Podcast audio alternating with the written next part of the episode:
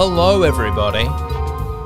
Welcome to Show Some Respect. Tom Witcombe is talking episode 60. We're getting through them. We are getting through them. I'm pretty close to knowing what the fuck this podcast is about, I reckon. Not that close, but closer than I was. Oh man, it's been a long journey with you all. Thank you for tuning in yet again. It's a Sunday evening here.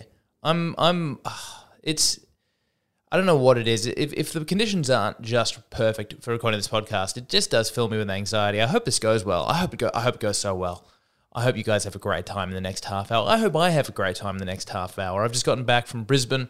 I was up in Queensland for the weekend. Sometimes you you go to a, a city like Queensland and you think, would it be worth sacrificing all my ambition to live here? Would that just make more sense? My my my fiance, her cousin uh, works at an art supply store and lives in a five bedroom house with two other people. What am I doing here? What am I? What am I doing in Bondi Junction renting an apartment? That's what I'm doing. I own. Don't mean to rub it in. I like to make it seem like I'm a, I'm a man of the people, but in reality, um, I don't have any grandparents left, and uh, that's the price you pay to get on the property ladder. And it, I'd, I'd pay it again. I'd pay it all over again. I'd go to, I'd pay it over twice. I'd go to eight more grandparents' funerals just to end up right back here with a freshly renovated. Uh, what's the what's the term? Art Deco. Sometimes you really just want to hit it on the first go and you don't have it in you. Can you hear my dog in the background being filled with anxiety as is his wont? Uh, this is this is the problem with the cuter breeds is they are not made for the uh, emotional toll of life. Through the magic of audio, what I've done there is I've already gone away uh, disciplined my dog, dog severely and, uh, and made my way back to the microphone and then reflected as I thought my dog is anxious about uh, the sound of strangers outside his home. Um, meanwhile, I am anxious about recording a podcast. Uh, who's the real basket case in this situation? I came back from Brisbane, got back, just got in a got into an Uber on the way back. Uh, Uber driver really nailed it. Uber driver did great, great work today. The conversation was was free flowing. It was interesting without being overbearing. And fair play to me, I was in I was in hot form as well. I was being very inquisitive. I was asking good questions. We both. It was all round. It was a it was a true five star experience for everybody involved. Um, now you know, not that five star really means anything. Uh, it it should just be thumbs up, thumbs down, shouldn't it? My Uber rating is four point seven, which is insulting because it's not even like I think if you had a 4.7 but occasionally once a year you throw up in the back of a cab, I think then you, you'd understand and you think that's pretty fair. I am nothing but cordial and polite. Uh, which makes me think I've been getting four and three star ratings for nothing than a lack of dazzling personality and conversation starters. As if I want to be just conversing with someone who's ended up in uh, driving Uber. Is that is that and this now I'm getting defensive and I'm I'm attacking them, but it really is about me. 4.7's low. 4.7 is quite low, and I alternate in the 4.6s as well, and I have to get on my best behavior. My partner, she's in the 4.8s. A lot of people are in the 4.8s, 4.9s even. I, sometimes you see Uber drivers who have five star ratings and thousands of trips. How does that work? What could they possibly be doing? And why didn't they feel the need to do it to me? That and that's why I start bringing them down. I'm getting, I'm robbing them of that perfect score you're getting three stars if you do well. And then and then last on Friday, I couldn't get an Uber in the morning, nor a Didi, and that's when I got self conscious about my star rating. I was worried that the reason I couldn't get an Uber is I'd been uh, I'd been rated out of the system, and um, so I got a taxi instead. And if you haven't been in a taxi recently, go ahead and get involved and just reminisce on an era where the person driving you could just call a cyclist a cunt and face zero repercussions. Go go back and experience what it's like when when the person who is uh, responsible for your transport has no interest at all in smelling any better than they absolutely have to. That's that's the true taxi driver experience. I couldn't believe the the total lack of, of regard for anybody's safety, including his own, as he drove me to the airport on a on a quite quiet Friday morning. Um, something it was something else. Some more magical editing there. I went and did some work. Um, it's a Sunday night, and there's I have a white collar job that just owns me, and I've, I've never been more aware of it than since the Melbourne Comedy Festival. Since I went and played comedian for two weeks, and I was like, oh, this is this is me. This is my job. You know, I mean, sure, most jobs don't cost you money as the Melbourne Comedy Festival cost me. Side note, met my ticketing goal for the Melbourne Comedy Festival. What's do I have any? I, I have sound effects. Is something um, that'll do. Uh, I I need to use these more. That's great stuff. That's going to really dial this podcast up a little bit. I was at the Melbourne Comedy Festival, and uh, and and when I was there, I'm like, look, look, look, mum, I'm a real comedian. Look at this. Don't look at the bottom line. Look at me. don't don't look at my credit card statements. Yes, I spent twice as much money on Facebook ads than they earned me, but that's not the point. And um, and then I came back and uh, I, I, I'm in an office, and for the most part, I quite like my job. But there are moments where I'm like, "Hey, um, sorry, just want to be very clear and, and, and transparent with everyone. Um, I don't want to do this. You know that thing you told me to do. I, I don't I don't want to. So where does that leave us? Do, is this up for debate? And then they're like, hey, you know we pay you to be here, right? I'm like, yeah. Oh, that's I forgot how I afforded that sandwich. Yep. Okay. No, no, no, no. Sorry. Fuck me. I'll get back to it. Ignore, ignore me. Uh, I need someone. It would actually be. It sounds abusive, but I think it would be really good for me if just every workday, Monday to Friday, someone put in my calendar a little bit of time for someone from finance to come and just slap me with a pay slip. Like, I'll rem- remember the reason you come here every day is because otherwise you'll die. And I'll go, that's yes, sorry. I thought, I thought I was uh, I, I, thought this was about living my passion, um, and now I realized it's about paying my mortgage. And you hear people on podcasts sometimes, I think we're so swept up in this purpose. Hey, uh, uh, you know what I'm really into? Um, life purpose and achievement and mental positivity and uh, good mental health. Uh, and, uh, and and love and and passion, but also achievement. And then like, hey, you're gonna have to pick one of these things. You can't have all of this. And um, and and I was listening to his podcast recently. He was like, "Hey, you know, for like thousands of years, there was a guy whose entire job was to uh, row a boat from one side of a moat to the other side and then back again. And he was not between strokes in his uh, increasingly leaky canoe, thinking, "Is this really me? is, is is this what I'm meant to be doing?" And it's like, well, you know the only reason you got to eat this month was because you lost two children to the Black Death, um, and that really freed up a bit of budget. I don't think you're in a, in a position to be questioning anything. In fact, I would highly recommend you don't. and uh, anyway, that's the little existential crisis I've been having over the last few weeks. Although I think I've reached quite a healthy solution, which the solution I've reached, which you won't read in any gratitude journal, is um, hey, shut up. Oh, but I, I don't like. Yeah, I know you don't like it. Shut up. Oh yeah, yep. Sorry, you're right. He he makes a good point. He makes a good point. The best advice is often the simplest. It's Occam's razor, after all. Um, what else do I have to? to, to I, gotta I gotta say, I spent some time in Brisbane with some people, and as a stand-up comedian, you do become used to a certain level of scrutiny placed upon every word you say. Now, don't let the contents of this podcast misguide you about the fact that I am very self aware that a half an hour of talking is a long time to just be throwing into the world willy nilly.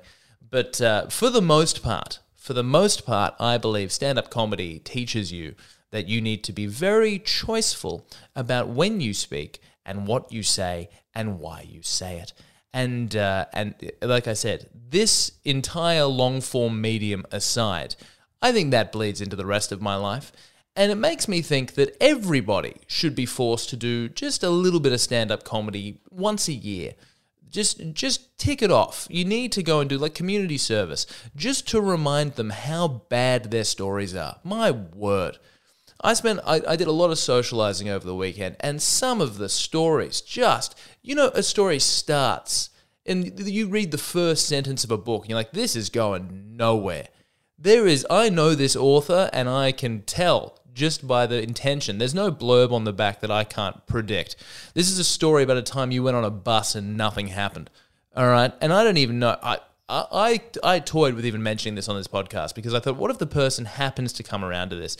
They won't remember they told a fucking nothing story about a bus because they didn't even think about. They just said it and immediately wiped it from their memory. It was, oh god. And it's uh, look, I would point out sometimes I think there's this if you listen to enough Joe Rogan, you will have heard enough comedians go, "Oh, I can't I can't handle being around normal people anymore. I'm just used to being around the funniest people in the world all the time." And look, uh, for one, if you're saying it and you're on Joe Rogan and that's because you were Dave Chappelle and you're hanging out with Louis C.K. and he um, uh, uh, joke about masturbating and consent, I don't know. You fill in the blanks. Do I really need to do that for you? Um, he, and and he asks whether you want. You, you get it. You get where that would have been going if if I could have been bothered finishing the thought. D- d- yes, when you're around professional professional, talented, generational stand up comedians, I'm sure it's like that. Whenever anyone in the Sydney comedy scene, or like especially if you're an open micer, as I still very much somewhat am, do you like that lack of commitment in, in uh, either being humble or not there? As I very much kind of sort of am, but not really. Um, if you're an open micer, the people that you hang out with are, are interesting in as much as they are mentally insane. Uh, and you can find good people there as well, but it is not like, oh, I can't handle these. Not, I, I am well aware there are plenty of stand up comedians who are just as boring as everyone listening to this. and and that's something interesting as well because you see these people often your first real interaction with them, like the first deep interaction, is them on stage being entertaining and magnetic. Mag- I, I, went half magnanimous, half magnetic. If I'm going to make a career in podcasting, I have to be, get, get better at just choosing a word and sticking with it as opposed to pulling a parachute midway through. They're so magnetic and magnanimous. And, uh, and then you speak to them afterwards, and they are just so fucking dull. Um, I've been, uh, I've been, I've been back, I've been back on the Joe Rogan train. Uh, speaking of Joe Rogan, I've been back on the train a bit recently. I've, I've, you can't, I just can't say mad at him. Sometimes he does really give me the shits. He really, he threw me for a loop with that COVID thing for a while. Isn't it? It's horrible when your heroes just become cultural punching bags because you just never know what, whether it's required or not. I went and saw a girl do stand up comedy in at the Melbourne Comedy Festival, and she had a real fucking big dig at Jordan Peterson. And uh, and the people around me, being almost exclusively theatre students and young girls, were so into it. Boy, did they! Boy, did they have a big old laugh at, at Jordan Peterson's expense. And the joke was more or less, "Hey, you know how everybody fucking hates Jordan Peterson? Am I right?" And I, I mean, it, it was it was just like when you feel that instant emotional reaction of like, should I, sh- am I angry about this? And is the fact I'm angry about it pathetic? Am I am I one of those people that I hate where someone says something that doesn't directly align with my worldview, and I'm like, well, this is just ridiculous. Uh, was, I was like that with Joe Rogan for a while. When Joe Rogan became the punchline, when Joe Rogan fans became punchline, I saw another comedian actually recently who thought, oh, it was Sloss. Daniel Sloss made some joke about like a, a, a car accident being less sad when it, you find out all of the victims are Joe Rogan fans. And I was like, hey, that's me. That's me getting hit with that hypothetical car. Jokes are meant to be at everyone's expense except mine. Haven't you seen my comedy? um, but uh, I've been watching. Uh, so this has become a little bit of a conflation of two of my of my current uh, rabbit holes I'm going down. I'm not. I wouldn't say I'm going down a Joe Rogan rabbit hole. I said something the other day. I was like, I think I've heard Joe Rogan speak more times in my life, or I've heard Joe Rogan speak for longer in my life than I've heard my father. And I think that's true. I would love, there's got to be a way to calculate that. Spotify must have that data. Spotify must have that information. You should be able to tell Spotify, you know, uh, surely with the advances in AI, I can tell Chat, Chat GPT the current relationship my father and I have, and it can estimate uh, just the ratio of dad to Rogan time I've had.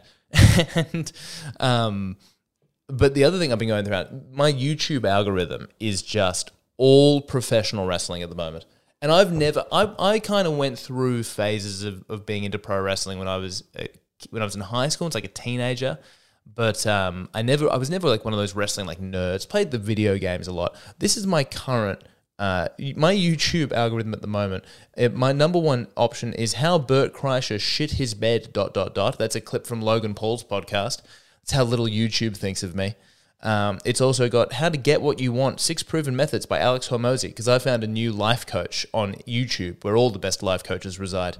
And he's convinced me that I can achieve just about anything. Um, and I'm going to go with it for about 48 hours until I either A, burn out or B, give up. And really, those are just synonyms, aren't they? Burnout and giving up, really. It's just out. it's just corporate giving up, isn't it? Um, but uh, so I've been watching. I've been watching a lot of wrestling recently, which is wrestling. Professional wrestling is such a bizarre construct when you think about it. It's like it's it's it's it's theater meets steroids. It's it's it's football jocks doing improv comedy. It's very strange because if you really think about it, so first of all, they're jacked to the tits. They are all on steroids. They are oiled up and muscled down and in speedos and boy does it arouse something in even the most stringent straight man that he will never speak about out loud there's got to be a reason where they're like hey guys um, everyone has to wear speedos I'm, I'm going to have to put a real line in the sand in this. If you guys want to come and suplex each other in a fictional universe, uh, it's gonna I'm gonna have to see uh, at least the outline of some cock um, you understand. And the wrestlers were like, I don't know if we do understand. And Vince McMahon was like, well, that's just the way it is. So what are we going to do about it? And it really, actually, when you think about it, it's not even all of them that are in Speedos. It's just the really jacked six pack wearing ones. They they are the ones that we need to see semi naked, um, spray tanned up and, and covered in baby oil. Um, and then when they aren't in the gym lifting weights, they are in a ring just kind of bear hugging one another. And when they're not doing that, they are doing improv.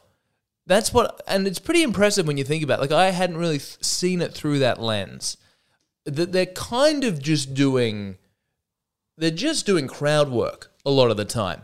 It's a very sta- like I think if stand-up comedians um, had, I, I think there's a tipping point where um, either you you are your testosterone is low enough and you are uh, you know arguably stupid enough that you you go from stand up comedian into professional wrestler.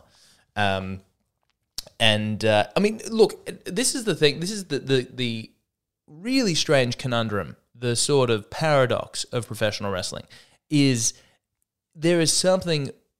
So, it's so entertaining yet so lame. It's so masculine yet so gay. it is so silly and yet so serious because they're doing this 300 days a year. They're all on, I think not so much anymore, but they were all on like opiates to deal with the pain. Have you guys seen the movie The Wrestler with Mickey Rourke? It is harrowing. It's so good. I, I only saw it recently and it is very, very depressing, but it's excellent. I would highly recommend The, the Wrestler with Mickey Rourke. Great flick. Um, I also I watched the Louis Theroux wrestling episode recently, and it is funny because the the I, as I think you could make the case for a lot of stand up comedians, he went and saw like the professional wrestling, the WCW, which was the big competitor to WWF at the time, now WWE. And they took themselves so seriously. And Louis Theroux even showing like a hint of sarcasm that they might not be uh, very, very serious athletes slash thespians was met with the most outrageous, like just in indignance that he could possibly have disrespect for these oiled up, speedoed uh, uh, actors. And uh, and then he goes to the you know rural wrestling federation where a guy who works as a mechanic from eight till seven is then uh, the inflictor and wears a mask and has the uh, the tag team championship from ten till three. It's um it's it's uh, as all Louis as all episodes of Louis Theroux where it's Louis plus weirdos, not Louis plus mental illness. Now Louis Theroux is all about like eating disorders and stuff. It's like uh, just can you just go back to hanging out with people that think aliens exist? That was so much. It was so much simpler back then. Um, but so uh, Ric Flair was on the Joe Rogan podcast uh, last week, and if you don't know who Ric Flair is, uh, this is Ric Flair. We on tour, and we're doing it better than anybody else alive. Now, Buddy Landel, it's so hard for me to sit back here in this studio looking at a guy out here hollering my name when last year I spent more money on spilt liquor in bars from one side of this world to the other than you made. You're talking to the Rolex wearing, diamond ring wearing, kiss stealing, woo, wheeling dealing, limousine riding, jet flying, son of a gun, and I'm having a hard time holding these alligators down. Woo! That is Ric Flair. Ric Flair, uh, one of the great wrestlers, I think of the 80s and 90s. I think he was in WWE in the 90s. It is, think about that. That is off the dome. That is off the top of his head. There's no script, there's no teleprompter. That is amazing that he can do that and also bench press 150 kilos and also just, I imagine, snort his weight in cocaine it, this guy you've got to watch. If, if you're into any of this stuff if you fucking sometimes you have moments of self where it's like hey if you're into joe rogan and professional wrestling and you're like is this my audience? Is this my mum's not like that and she's the only person i know for sure is listening. If it's it's a fascinating i keep saying this. Sometimes i catch myself defending myself uh, from accusations i haven't even faced yet that's oh man, don't take that out of context. That's the phrase accusations I haven't faced yet. Man, that that uh, oh that reeks of a man who's bought Rohypnol on the internet, doesn't it? Oh god, no, that's not what I mean. What I mean is, you know, when you're like, if anyone was to make fun of me for this, here is what I would say. Which is, I mean, again, I don't know how relatable that is. That might just be very uh, reflective of, of the way that I interact with this world, where I am constantly trying to justify everything I do from a from a phantom critic. Phantom critic, good name for an album, but I, I, I, there is something very fascinating about wrestling. But I've also thought that a lot, so that when whoever this person is who's going to come and attack me for just spending hours and hours every single day watching Stone Cold and The Rock highlights, I can say no, it's it's actually quite intellectual. I'm I'm like Louis Theroux when you think about it. I'm just I'm a student of humanity at uh, at the Foresight. Also, check out how sick this stunner is. uh, I'm really alienating the uh, family member members of my family member members of my audience. Um, but uh, hey, that's the price you pay. Uh, Ric Flair on Joe Rogan, so fascinating. It's just a, you know what's great is seeing a man's man from a bygone era just sort of hint towards the fact that he misses the days where you could really get away with bar violence and sexual assault. That's what I took away from. He's talking very, very fondly, like misty eyed fondly, about this friend of his who used to bite off people's noses in bar fights, who on several occasions ripped an eyeball out of the head of a man, of someone he was clearly trying to start a fight with. And Ric Flair is like, oh man, he was one of the greats. I, I miss him every single day. he, seriously, it's he. He goes on about how like the wrestlers would pull up to these small towns uh, uh, that they are performing in, and uh, they would show up and they would after the show and they would go to the bars and just get absolutely hammered. And obviously they are rocking up, and this is in an era where people don't necessarily think that wrestling is real uh, but they're not totally convinced it's not. And the tough guys in these towns, who isn't, uh, isn't this a bizarre? This is an identity that is very real for some people. Their entire identity is they are the tough guy in their town. That is a real thing that existed. And in comes Ric Flair wearing crocodile skin boots and uh, with peroxide blonde hair covered in in golden jewelry. And he's like, this guy who's just spent the entire afternoon just swanning around a wrestling ring in his undies is going to come here and think he's a tough guy. And Ric Flair's like, oh, no, I, I know I pretend to fight on TV, but I also will snap a pull cue around the back of your head because I am not well. um, it is, uh, it's, it's, it is, it is so good. I mean, and look, I think when I think about that, I am so grateful that when it comes to violence, I am such a pussy.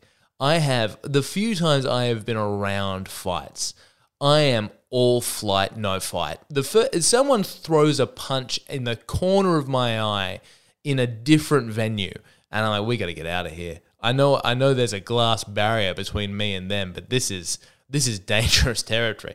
The one sometimes when I get drunk, I get a little bit like I get a little bit like, arced up. Like maybe tonight's the night I win my first fight.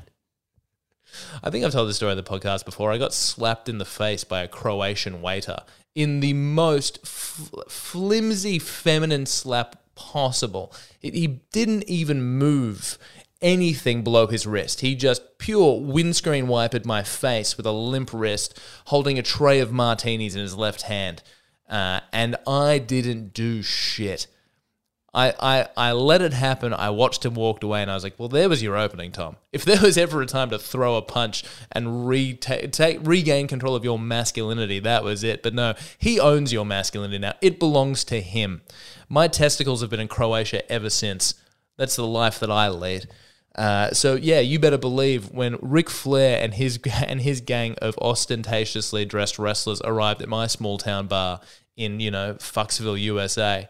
I'm buying them all the drink and then introducing them to all of my female friends and leaving them to it because I look there's there's no point fighting for honor for me. That's long gone. That is way too far gone. My favorite moment of the Ric Flair Joe Rogan interview, which was very niche, but I don't know why it just really tickled me when it happened. Was uh, was was this part? So so Ric Flair has for some reason a cannabis brand because why not? I it's so cannabis is now legal uh, medicinally in Australia, which I don't know about you guys, came out of fucking nowhere. I, I feel like I was just going about my life day in, day out, and all of a sudden, my local Priceline had a sandwich board that says, We now sell weed. And I was like, I thought you guys sold enemas and uh, reasonably priced beauty products. And now you're selling, you know, the, the, the, the herb where most of my money went from the ages of 18 to 24. Uh, who, the idea that if I had been born, if I had been born 12 years later, that rather than meeting uh, like pimply, backwards hat wearing kids from a few years below me at school at 7 p.m. at uh, outside the Chookers, uh, I would be going down to Priceline at 5:55 before they closed to get my. It's just it's mind boggling, isn't it? Uh, now, not only can you get marijuana from Priceline, you can get it from the Nature Boy Ric Flair apparently. And Ric Flair and Joe Rogan are swapping notes on the merchandise that they sell because they both have marijuana strains dedicated to them. And this this little comment. So Ric Flair, by the way, seems really nice, if a little bit. I mean, am I really? I'm. It's no good being this self aware because I catch myself mid sentence. Like uh, Ric Flair is actually a little bit problematic. Um, I don't know if you if you guys have heard his take on some things. It's like, yeah, Tom, Ric Flair is a 74 year old former professional wrestler. What did you think he felt about the world? he's been ma- he's been married and divorced four times and seems to be very proud of it. What did you think? Did you think he was going to be the ally? You think he was a the the nature boy male feminist Ric Flair? No. Anyway, uh, Ric Flair seems very nice on this podcast, but also fucking clueless. I mean, the amount of concussions this guy must have had in a world that didn't believe in concussions is, uh, is I imagine, up there with the real greats.